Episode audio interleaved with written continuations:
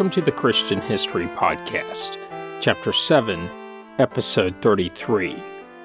Last week, I began with the remaining couple of places found in the territory of Asher, covered the few in Naphtali, and began those in Dan. If you missed that episode, you should really go back and give it a listen. This week, I'm picking up in Dan and pressing forward. And with that, let's get started. First up is a place named Ajalon. This valley garnered its first mention earlier in Joshua as the place where the moon stood still while the Israelites battled the Amorites. Most of the attention in this passage is paid to Gibeon, where the sun remained motionless in the sky. But the valley of Ajalon can't be overlooked. As near as I can figure, Ajalon is about 10 miles, 16 kilometers from Gibeon. In this battle, the Israelite forces, while being led by Joshua, defeated five allied Amorite kings. Joshua led his troops in a night march to rescue the city of Gibeon from the alliance being led by the king of Jebus, which would later become known as Jerusalem. Joshua pursued the coalition eastward down through the descending road of Beth Horon, and then southward across the valley of Ajalon. But they were running out of daylight, so Joshua asked the Lord to lengthen the day by uttering to the sun to stop its daily march across the sky, and the moon to do the same in the valley of Ajalon. Of course, we know about this since it was recorded in Joshua, and it's noteworthy because the two celestial bodies did as commanded. Soon after this, the tribes would fight through some of Canaan, then divide up the remaining territory by lot. Of course, the city of Ajalon would go to Dan. This likely means the valley went to them as well. In the next chapter of Joshua, Ajalon would be named as a Levitical city. So, while in the territory of Dan, it would be controlled by the priestly Levites, in this case, by the Kohathites. But there's something else, and this was mentioned in Judges 1. The city would be controlled by the Amorites. This despite their earlier defeat in Joshua. The actual text reads The Amorites pressed the Danites back into the hill country. They did not allow them to come down to the plain, meaning the valley the Amorites continued to live in a few named cities, but the hand of the house of Joseph rested heavily on them, and they became subject to forced labor. In this case, Joseph refers to the tribes of Ephraim and Manasseh, Joseph's sons and Dan's neighbors. So a literal reading means the Danites couldn't control the Amorites living in their territory, but the sons of Joseph could. Why would this happen? In order to answer this question, you must first understand what was going on with the Philistines. They exerted constant pressure on their neighbors, whether Amorite, Danite, or anyone else sharing a border with them, all in an effort to gain territory, and with that, agriculture and trade. In the case of the Danites, the Philistines were trying to control the valleys of Shephelah, this is a transitional region of soft sloping hills in south central Israel, stretching over 6 to 9 miles, 10 to 15 kilometers between the Judean mountains and the coastal plain. The reason for this should be obvious trade routes and food. This pressure from the Philistines forced the tribe of Dan to retreat to the west and reduce their overall territory. Before long, the Danites would abandon their assigned territory, migrate to the extreme northern part of Israel, and settle in the city of Laish, which they renamed Dan. This can be found in Judges 18, and I'll get to that story in the history at some point in the future, maybe next week.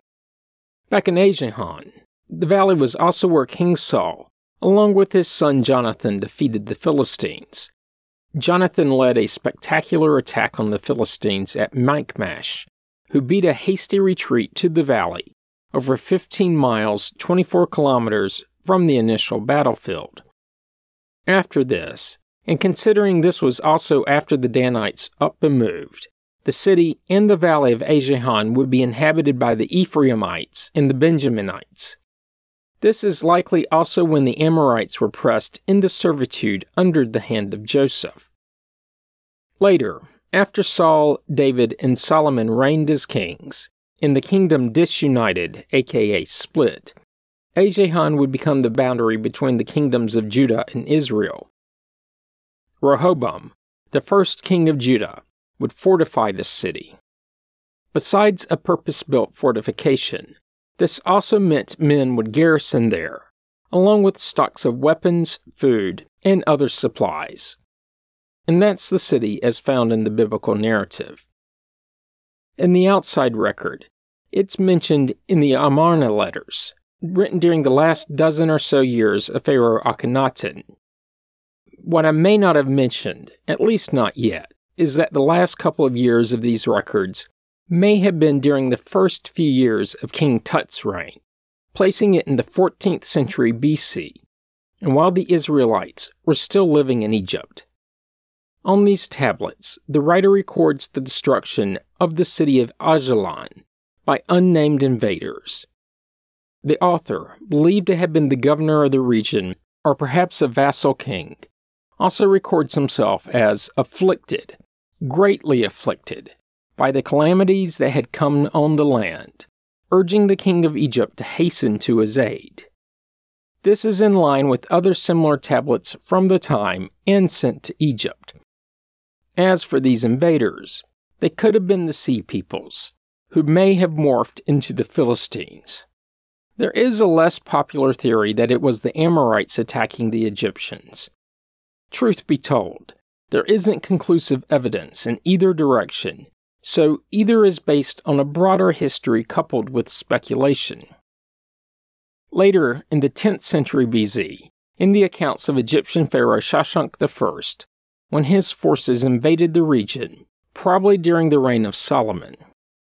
In the 19th century AD, Edward Robinson proposed that Ajalon was located at the site of the modern village Yalo, he relied on the works of Jerome and Eusebius, who recorded that Ajalon was two Roman miles from Nicopolis. Robinson also used the text of the Old Testament, along with the name itself, specifically writing that similarities between the Arabic name and its Hebrew root point towards the location. This Yalo was abandoned and destroyed in the 1967 Six Day War. And that's it for Ajalon, the village and the valley. The next Danite city is Bnei Barak, which literally means the sons of Barak. This may be related to the Barak in the book of Judges, but that event is still a ways off. This naming would only make sense if the name recorded in Joshua represented this later event, meaning the name was changed in the text and the mention in Joshua is the first in the text of the Old Testament. And he's the only person with that name in the entirety of the Bible. Perhaps it was named after the sons of someone else. As for the city, this is the only mention in the Old Testament or the New, which means I must be covering it for other reasons. The city, village, whichever, is associated with agriculture, this is recorded in the much later Talmudic writings of Rami bar Yahezkel, who lived in the 3rd century AD, perhaps in Babylon.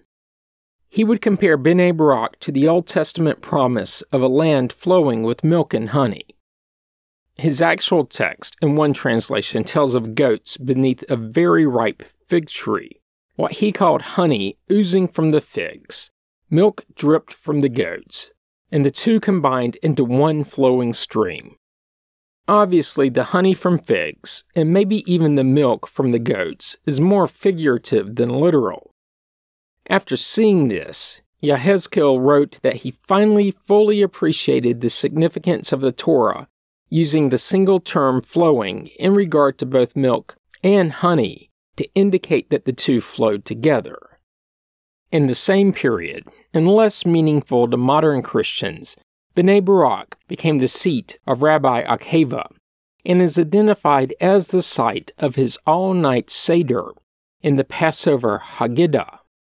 This was when the priest would read at the Seder table, and in fulfillment of the command to each Jew to tell your children the story from the book of Exodus about God bringing the Israelites out of slavery in Egypt with a strong hand and an outstretched arm, as it is written in the Torah, what we call the Old Testament, in Exodus chapter 13. A village was located near the ancient site but it was abandoned during 1948's Arab Israeli War, and that's the sons of Barak. The last place I'm covering this week is the Danite village of Joffa. This is the same place as the modern city of Jaffa, A replacing O. Whichever way you spell it, the place is essentially part of the modern city and port of Tel Aviv, Israel. How it got that name, I'll get to towards the end of the episode. As for the ancient name, some believe it was named for Japheth, son of Noah. While Jaffa does merit a mention in Joshua, that's just the beginning for it. Jonah would head out to sea from there, bound for Tarshish, and Simon Peter was likely born and raised there. But I'm getting ahead of myself. The ancient city was built atop a 130 foot, 40 meter ridge that overlooked the coast below. This positioned it well for the trade that the sea would bring, while also protecting it from both sea and land invaders. One of the more interesting things about the place is that it has been nearly continually occupied since the Middle Bronze Age. As time has passed, and due to the accumulation of silt, debris, and other factors, the hill has grown higher. Nearly all of the mentions in both testaments are of a geographic place name sort, with most occurring in Acts and the deuterocanonical books of Maccabees. In those, Joppa was fortified and caught up in several of the battles between the Maccabeans and the Greeks. Backing up a bit, after the Danites took possession of their territory, they did not drive out the Philistines. Despite this, many of the tribe would live on the coast where they would become fishermen, shipbuilders, and sailors. This is one of the reasons why the Song of Deborah, found in Judges 5, asks, Why does Dan live on ships? Jaffa is mentioned as a port of entry for the cedars from Lebanon that were being imported for Solomon's temple. As found in the book written by the prophet Ezra, the cedars used in the second temple were also imported there. In both cases, the Lebanese cedars were likely exported at Tyre about 90 miles, 145 kilometers up the coast, they were sailed across the sea and landed at Jaffa. In the New Testament in Jaffa, Peter would bring a widow named Dorcas, sometimes rendered as Tabitha, back to life. There's more context to the story, so I'll let the text do the telling. Tabitha was devoted to good works and acts of charity. Then she caught ill and died. When the women of the neighborhood had washed her, they laid her in a room upstairs. Peter was in Lydda, which was near Joppa. The people who knew Tabitha heard about this and sent two men to him with the request, Please come to us without delay. So Peter got up and went with them, and when he arrived, they took him to the room upstairs where the lifeless body of Tabitha had been laid. All the widows stood beside him, weeping and showing tunics and other clothing that she had made while she was alive. Peter put them all outside. Then he knelt down and prayed. He turned to the body and said, Tabitha, get up. Then she opened her eyes, and seeing Peter, she sat up. He gave her his hand and helped her stand. Then, calling the saints and widows, he showed her to be alive. This became known throughout Joppa, and many believed in the Lord. Meanwhile, Peter stayed in Joppa for some time with a tanner named Simon, which gets me to chapter 10 of Acts. At the same time, and in the nearby Caesarea, the Roman centurion Cornelius sent for Peter. But before he left Jaffa for the other port city, Peter had a vision. In it, he is shown a large sheet filled with what were under Jewish law considered clean, and unclean animals being lowered from heaven. In the short message attached to the vision, he was told that the delineation between clean and unclean animals was no longer applicable and all could be consumed. Think of this the next time you eat a bacon cheeseburger. Bacon, no longer off limits. Cheese and meat, on the same plate. No problem. Back in the text, that wasn't all. Cornelius sent a few men to ask Peter to leave Jaffa and go with them back to Cornelius up the coast. Peter listened and went with them, making the trip part of his overall mission to teach Christianity to the Gentiles.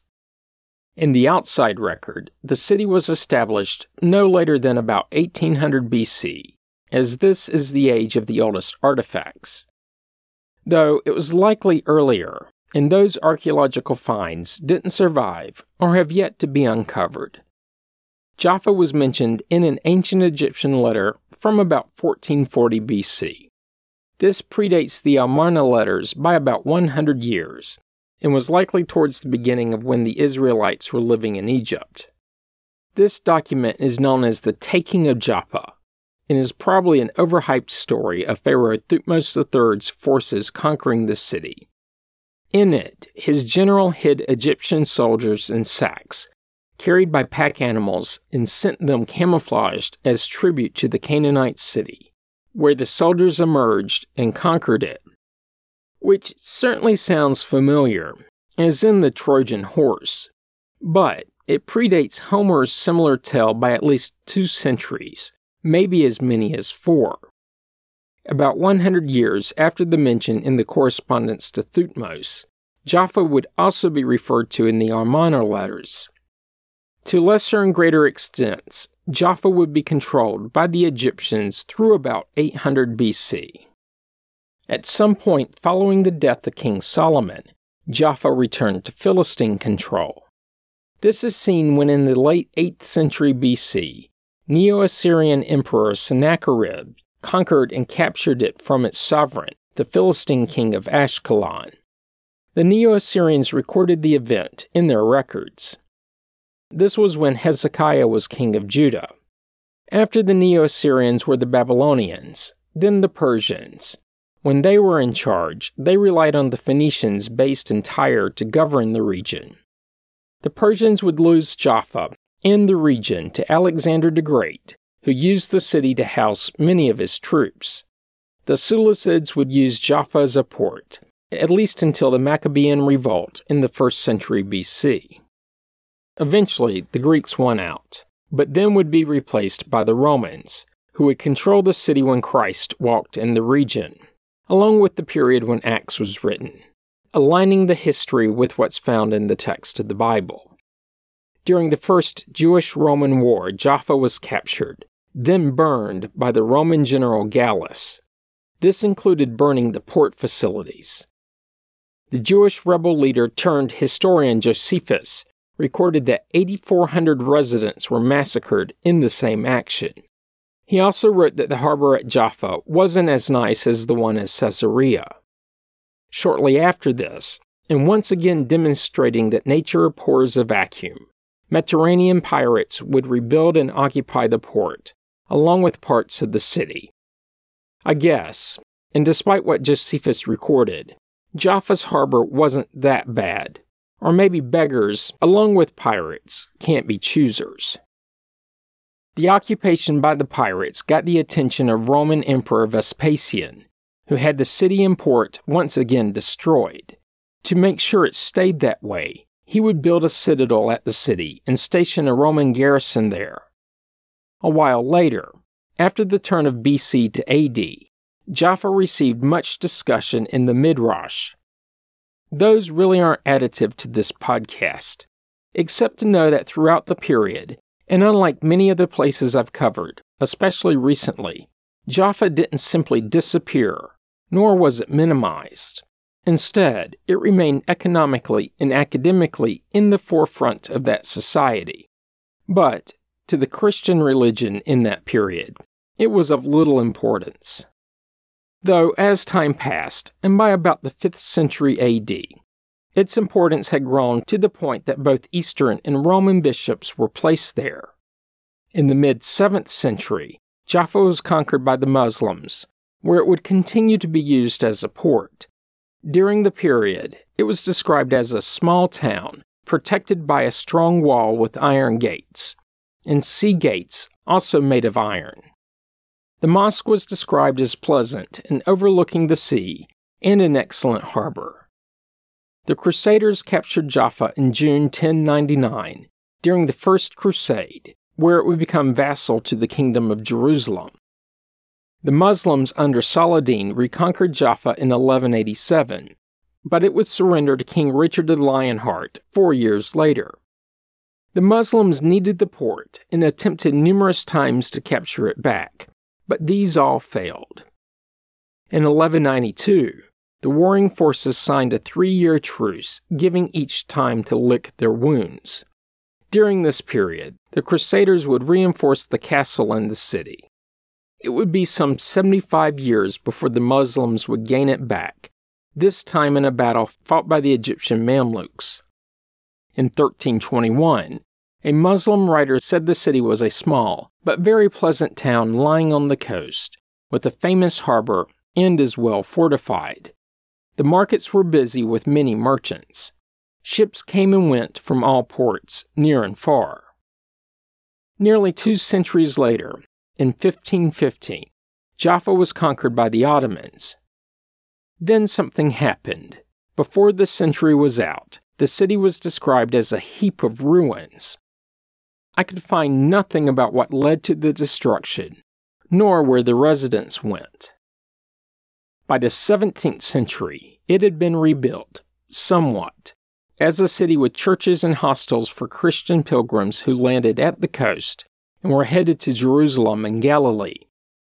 In the 18th century, it was under the sporadic control of pirates. Again, probably Barbary pirates all along the stretch of the coast, trade was down, and the residents lived in nearly constant fear. Maybe as a result of this, the harbor fell into disrepair, to the point that ships no longer landed there, instead relying on small oar driven boats to retrieve cargo and passengers from larger ships sitting slightly offshore. In early 1799, Napoleon captured the town after a grisly battle which was swiftly followed by the bubonic plague. Despite this, and after the French departed, the port city was rebuilt, this time with accommodations for Jewish pilgrims heading to Jerusalem. By the mid 19th century, the town was reported as being about 20% Christian, slightly less Jews, and the balance Muslims. It continued growing, with the Jewish population concentrating on the sand dunes north of the city in a town that would eventually become Tel Aviv. Then, in 1917, at the height of World War I, the Ottomans expelled everyone. Not long after this, the Muslims were allowed to return, but the Christians and Jews were kept in refugee camps. It wouldn't be until the Ottomans lost in the war and the region came under British Mandatory Palestine that both of these groups were allowed back. Shortly into the period when the city, region really, was controlled by the Brits, tension between the Jewish and Arab populations increased. A rash of Arab attacks between 1920 and 21 caused many Jewish residents to flee and resettle in Tel Aviv, in what had been a small Jewish neighborhood north of the city, to the point that over the next five years, Tel Aviv would more than double in population. This sometimes riotous, sometimes peaceful existence was the status quo for the next couple decades, and culminated with the frustrated British razing much of Jaffa in the late 1930s. Almost immediately after World War II, the UN began partitioning the region to create the nation of Israel. Owing to the large Arab population in Jaffa, it was designated as part of the Arab state. Following the 1948 Arab Israeli War, Jaffa would become part of Israel, where the city name Tel Aviv would be used for both that city and the place formerly known as Jaffa, though in some sources you may see it called Tel Aviv Yofa, with the latter being the Arabic equivalent of the Old World name. Normally, I would stop here, but there is one more thing about the city. It, and the immediate region around it, is known for its citrus production. Oranges, lemons, and the like hit a growth spurt in the mid 19th century when American farmers moved to the region, bringing with them that era's version of modern agricultural practices. By the end of that century, an estimated 10 million of the fruit were being exported annually. Since then, and with the evolution of farming techniques and better water extraction, that number has grown substantially, which provides me with a good stopping point for this week's episode. Join me next week when I'll continue with the history of the people, places, and things in Joshua. You don't want to miss it. Comments and questions can be sent to comments at ChristianHistoryPodcast.com. As always, you can find information about the podcast on the internet at ChristianHistoryPodcast.com. This week, help others to find the podcast by leaving a positive review on iTunes. You can find the Facebook page by searching the phrase Christian History Podcast as three separate words. Once there, be sure to like the page so that it's easier to find later. Finally, if you're enjoying the podcast, subscribe so you get the episodes as soon as they are released and you don't miss out. Thanks for listening and have a great week.